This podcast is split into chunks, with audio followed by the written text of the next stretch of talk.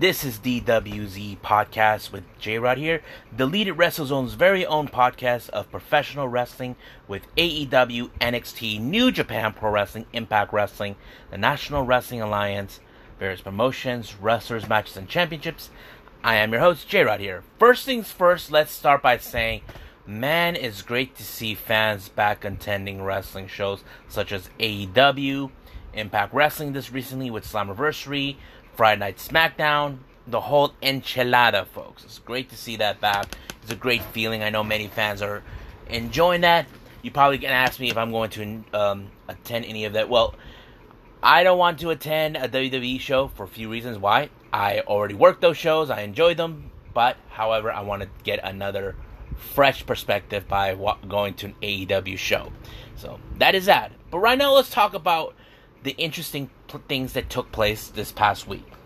Now, you guys saw what happened this past Tuesday on NXT. We saw the appearance of Mandy Rose during the Gigi Dolin and Sarray match. Now, some of you probably thought, what was she doing there in the first place? And you heard the people saying, You don't go here. You don't go here. So, yeah, we know that she doesn't go there, but there was like a lot of things that made no absolute sense why she was there. Now, I was thinking, okay, why is she back there? I know she's doing pretty darn well in in the main roster with uh with Raw. I mean, I'm not saying it's great. I mean, she's doing well. I mean, she she's not gr- doing great there, but I know she's doing well, even though she is teamed with Dana Brooke to do the title hunt for the WWE Women's Tag Team titles. I'm just saying, what happened there? Now, did was there some sort of talks about okay maybe her performance down in, in the main roster wasn't doing so well? I know that many fans were like bit spectacle after what happened last year or so with the separation of mandy rose and otis. You know mandy got traded up to raw otis stayed in smackdown.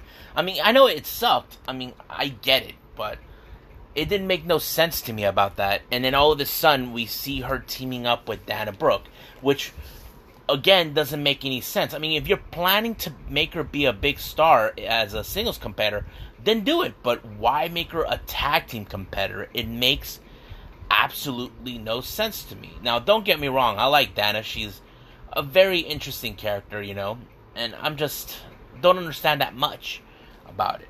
But this with her being on NXT made no absolute sense. But however, it did was reveal the reason what had happened. It turns out that Mandy Rose is now going to be NXT full time. And I'm like thinking, what? It turns out that they traded her for Aliyah. Yeah, from the Robert Stone brand. Now, from my information, Aliyah has been with, with NXT for six years. I'm like, wow, that's too long.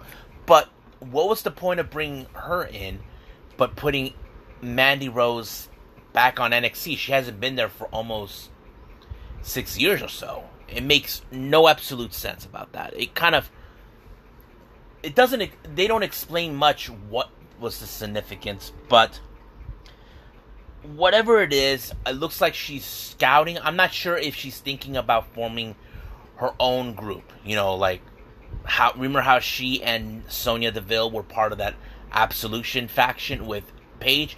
I'm not sure if that's what she if they're intending for her to do. Like maybe scout some girls who could fit in her parameters. Maybe that was the reason the whole thing with the match between Gigi Dolin and Sarray was significant because I think she's looking for the strongest competitors. I mean, I don't know. It could it, it it's it, it appears like it's about that mostly. And I'm not sure exactly how it would fit in but to me, I'm kind of curious how they're going to use her in NXT. Now, we do know that Finn Balor was in NXT for a while until he was called back to SmackDown. I'm I'm sure this is only going to be for a year or so just to see how fa- well she's progressed. I'm not sure if WWE has high hopes for her because if you guys know this or not, Vince McMahon has a thing for blonde women, and they always believe that those women are the ones most likely that could win either the Raw or the SmackDown Women's title. But we'll see when we see the true nature of her being there this coming Tuesday on NXT. Now, The biggest surprise is if you guys saw this past uh, Slammiversary by Impact Wrestling. Oh my effing god! What a hell of a show! I have to say, I was blown away with the appearances of various people. Now, let's talk about these people that they brought in. First one, we all knew it was going to be a hot mess sooner or later. Yes, folks, Chelsea Green is back. Now, if you guys know this or not, Chelsea Green did not use that name in Impact. It was Laura Von something. Now, I don't ask me what was the significance of that, but I think maybe Chelsea Green fits her perfectly well. Now, if you guys recall, Chelsea Green was amongst the recent releases. Um, I think that took place a couple months ago. Yeah, I think it was. And of course, we were fully aware that she was in NXT. They didn't do well for her back then. I mean, I think they wasted her time. And I'm not going to say, you know, it's a, a, a fact. I mean, that's what happened. They wasted her time. I mean, look, they kept they should have kept her more on NXT to build her up more. And I think pushing her to the main roster was a little too soon, a little premature on their part. That's always that's always been what I felt about the whole thing but her getting injured that kind of messed things up for her. And recently we did saw her, if you guys been aware, she showed up at Ring of Honor. But however, she wanted to compete in the women's championship tournament, but however, the health something whatever down in Baltimore, Maryland wouldn't allow her to compete. And of course people would say, This is bullshit. This is bullshit. Yeah, and I agree, it is bullshit. Because here's the thing she was the mystery tag team partner with her real life fiance, Matt Cardona, to take on Brian Myers and Tenille Dashwood. Now, before we jump into that match, I'll explain why is that. How is it that we get to see her wrestled in Impact Wrestling, but not in Ring of Honor? It is a load of crap. I wish someone could tell me this right now. Why did these guys in Baltimore didn't allow her to wrestle, but she was able to wrestle in Nashville. So if anybody can tell me why, I would like to know. So practically, I don't know. But let's get to the match. It was kind of awkward in every way.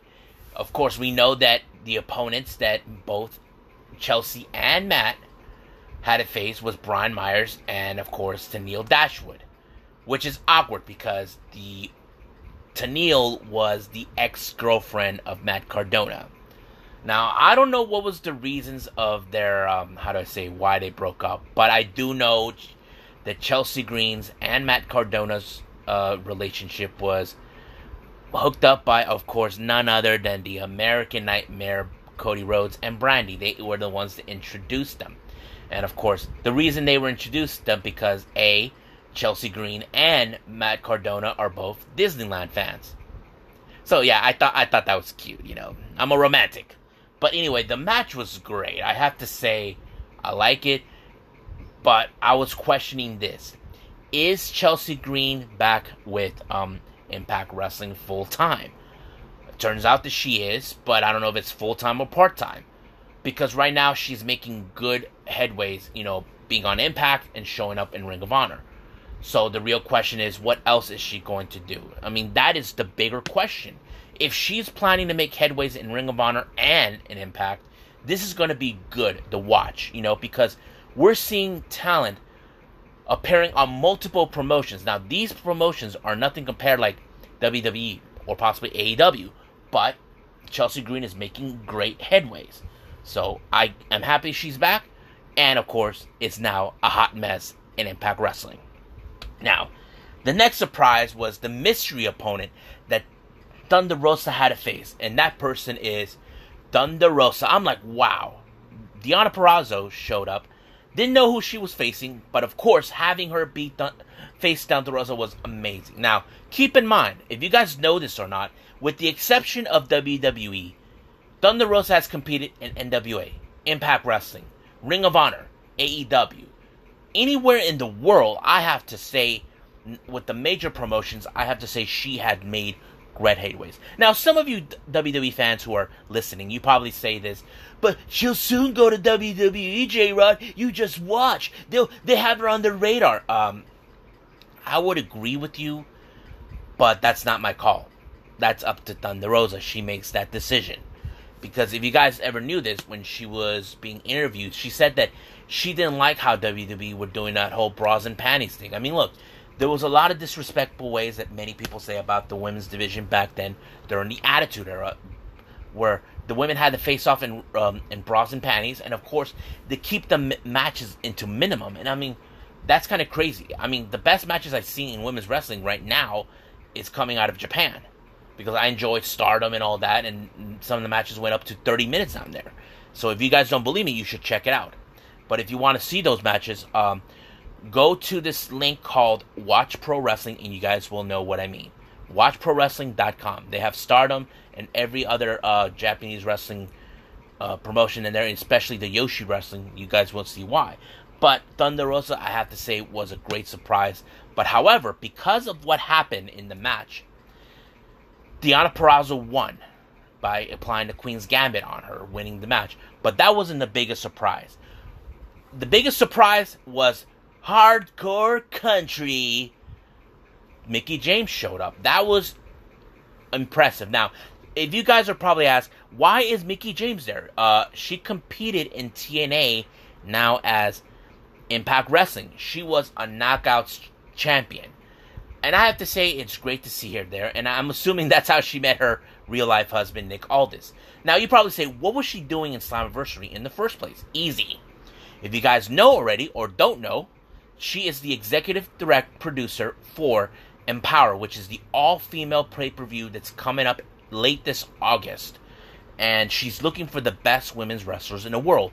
And there's no doubt in my mind, Deonna Purrazzo is, of course, amongst those. Not to mention, she's a two time knockouts, tag, uh, knockouts champion. And it makes perfect sense. So basically, she's laying out the invitation. But of course, uh, you know, playing along with the story where Deonna felt disrespected by Mickie James, despite, but she was ruining her moment. But you do not disrespect the queen of hardcore country. So I don't know what's gonna go with that, but I have to say Mickie James appearing in Impact was great. I like how they're throw, making this like they're having her come here. Hey, if you're looking for the best women, come on. You can use our women for for that uh, pay per view. Now you're probably saying, uh, "There's going to be collaboration with all promotions." Yes, I'll explain that at the end for all of you what I mean. Now, another surprise wrestler was former WWE superstar that was released last year. I'm talking about No Way Jose. Yes, folks. No Way Jose is back and he showed up on Slammiversary. He's no longer called No Way Jose. It's just called No Way. But he appears like he kept the gimmick where he has the conga line, you know, and I'm like thinking, okay, at least that remains. Now, it's still unclear whether if he is full time with Impact Wrestling because it was still unclear what was he gonna do. Like, is he going to be signed with any promotion in, that's available? I don't know. It was still how to say radio silence from my understanding. So I'm like, wow, it's so amazingly what I did enjoy. Now the match was great, but he did not win it. But seeing him there, it was great feeling to see him. Now, let's talk about the biggest buzz that took place near the end of Slammiversary. We just saw the appearance with the Switchblade Jay White, our current never openweight champion and the current leader of the Bullet Club. He appeared at the end of the match between both Kenny Omega and Sami Callihan. Now, the Good Brothers and Don Callis were there. Now, this is what I like about the story. They think uh, both Gallows and Anderson think that Jay White is on their side. Now, I want to put this how the story will pull out. Jay White will never side with Kenny. And neither will he side with the Good Brothers. Reasons is why is this. Tama Tonga, when you follow the storylines, believed that Kenny Omega made the Bullet Club weak. Because if you guys notice, some hardcore Bullet Club fans have noticed when the Elite first arrived, Kenny Omega was not focusing on the leadership as Bullet Club.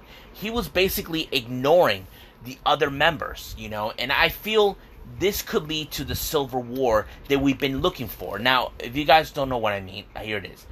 The, the the Young Bucks have been trying to set up a civil war amongst the Bull Club. It never got anywhere fa- uh, longer than we hoped for because their contracts came out was ending with New Japan.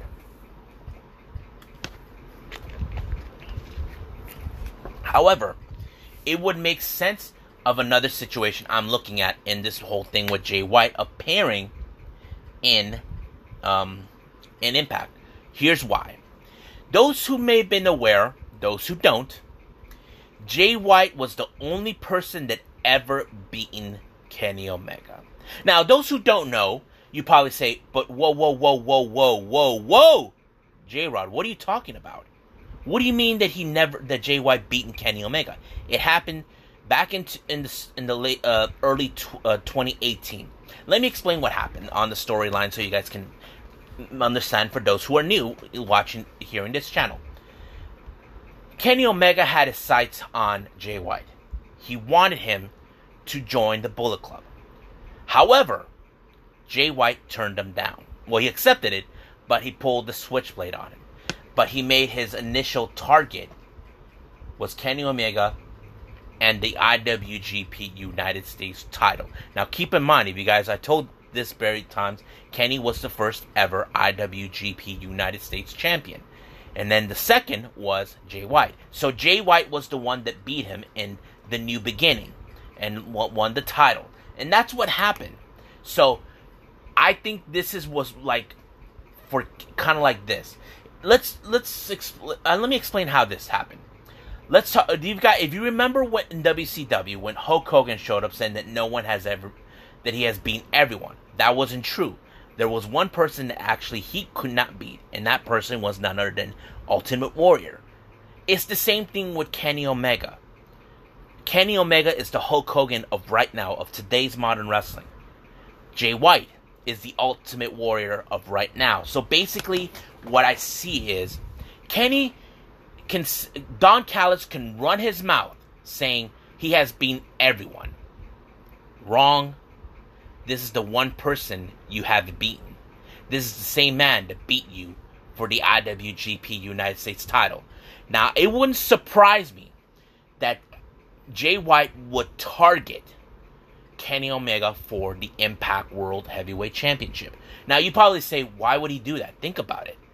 He already beat him once. What would stop him again? Will Don Callis' threats about him putting him in One Wing Angel mean something? I don't know. But, of course, Jay White will tell Doc Gallows and Karl Anderson they're traitors to the Bullet Club. Because, A, if you're a die-hard Bullet Club fan, you know for a fact Kenny and the rest of the elite are a bunch of wimps. They are not Bullet Club material. There never were.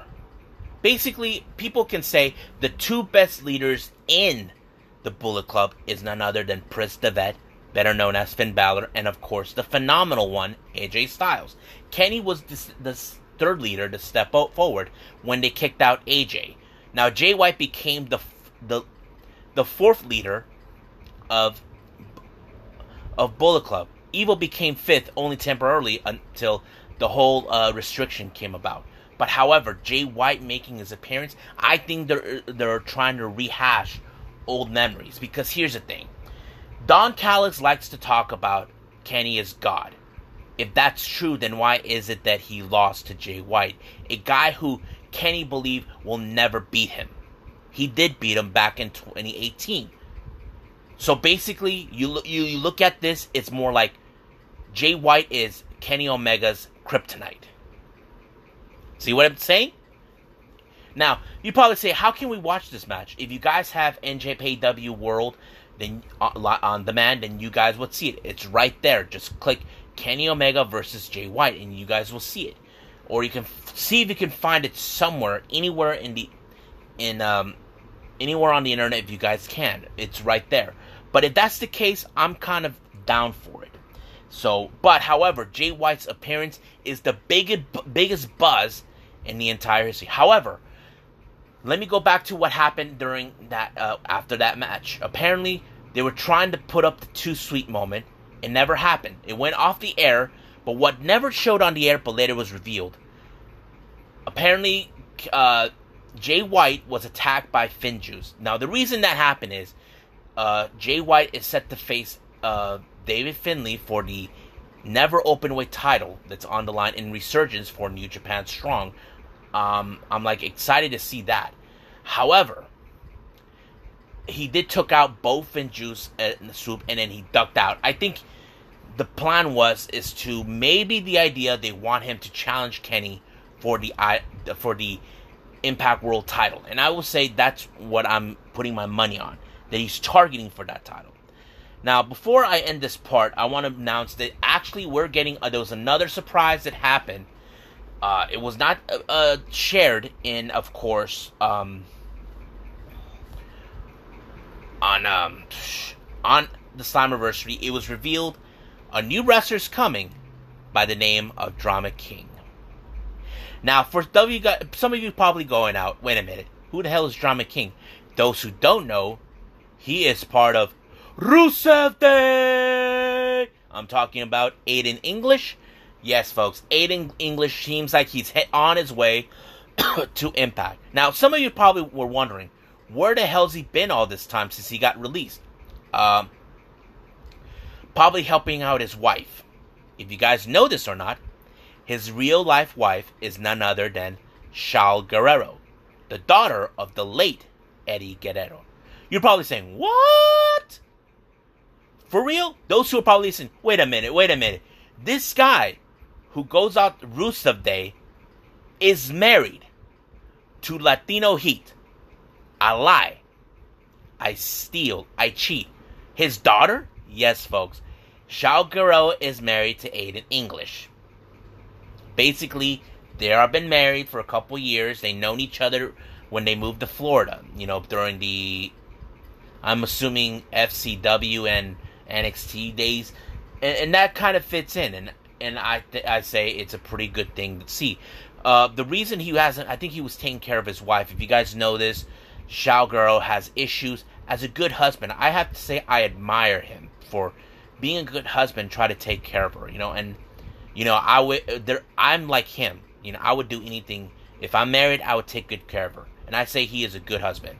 And for him to show up on Impact is going to be interesting to see. I'm excited. I'm can't wait to see what he's going to do. I'm, I'm sure that maybe his wife might have encouraged him. You need to get back on the horse. And if that was the case, then I I applaud Shaul Guerrero to tell him to get back on the horse. You don't have to wait forever. What you're going to do? But he did st- did have a, another business. I think he has w- a whiskey business. I'm not sure. I think he uh, she mentioned that in the Chris Van Vliet show on his podcast. So I, I'm pretty sure she mentioned that before. So I'm excited. Now, speaking of Slammiversary, they actually announced for Bound for Glory. Apparently, this was another big buzz that has come out. Bound for Glory is coming back in October of this year. However, their biggest show is going to take place in none other than Sin City itself, Las Vegas, Nevada. That's right. But however, we're going to see something cool. This is going to expose WWE in certain ways. Now, some of you WWE fans will say, you know, J Rod, F you, nothing could expose WWE. Um, I'm not talking about like the business. I mean, how much they're out of touch with the wrestling world. We're going to see a collaboration, not with Impact Wrestling, with, of course, AEW, New Japan Pro Wrestling, and AAA. You probably say, What? You're kidding me. Yes. And probably tell me, what about NWA? I mean, it could possibly happen. I don't know. I would love to see that. Now, the WWE fan base who are listening, you probably say, but why is that important, J Rod? Simple. WWE are the only promotion in this country that has no association with any other promotion or any other promotion outside, except for the independent promotions that are affiliated with them. For example, we did have Evolve, but now they're closed. We have Progress Wrestling out of the UK, WXW in in Germany. Um, try to remember what other ones. Oh yeah, ICW out of um, uh, Scotland, uh, Insane Championship Wrestling. Those are just small promotions, but bigger promotions they are not affiliated with them whatsoever. We do know they tried to buy some promotions, but it didn't help. So that's the way I kind of look at it this way. So I'm excited to see who's going to be in that event with all the, this collaboration. so that's what I mean they're going to expose because right now WWE are out of touch. Because here are promotions. They're willing to work with each other. Because that's always been the case. WWE have been the promotion that felt we're going to take over the entire wrestling world. We're going to conquer here, the US, Canada, Mexico, Japan. But so far they only con- they only managed to do an NXT UK brand in the UK. But they're planning to do one in India. Now, some of you say, what about Japan? That's a good market, J Rod. Uh, I hate to burst your bubble. Not a lot of Japanese wrestlers are interested, or the promotions are interested to work with them, but they're basically are not happy how things have been going on with the UK brand. So basically, they're not going to do that. But however, they do have ambassadors see if they can try to convince them, trying to rile them. Amongst them is Kairi Sane, but I doubt that she's going to help out because she seems like she wants out of WWE. She wants to get back on wrestling. I I would love to see that. But this collaboration with all four promotions, this is going to be killer. I can't wait to see it when it happens. Now, you may have heard recently in WWE there has been a lot of new fresh faces on the main roster. Recently we saw Shotzi Blackheart and Tegan Nox. Toni Storm is about to go in, and then Aliyah. Now, what is the significance of having these fresh faces? Let's keep in mind, a lot of these people that they kept, same old stories, same old. I think Vince is starting to see, look, we need fresher faces, and that's true. That's the problem. Stop keeping the same old crap over and over. It's annoying because it bothers me, and I'm sure it bothers some fans who probably are sick of it too. And I'm sorry to say it. It's just, it is what it is. But I have to say, I give uh, Vince McMahon credit to bring new faces. Now, however, we do know Shotzi Blackheart is not going by Shotzi Blackheart anymore. She just simply goes by Shotzi. Tegan Nox, Tegan. Uh, Toni Storm, uh, we're yet to see her, but she will be there. Even Aliyah will be at Raw. So it's still unclear what else is going to take place. I have to say, seeing new faces in in in the main roster is going to be good. But however, I think that's the I think there's a lot of things that WWE needs to work out. I feel look they they deserve this credit, but it's still got a long way to go. Now the final thing I want to talk about, of course, if you guys have been aware or not.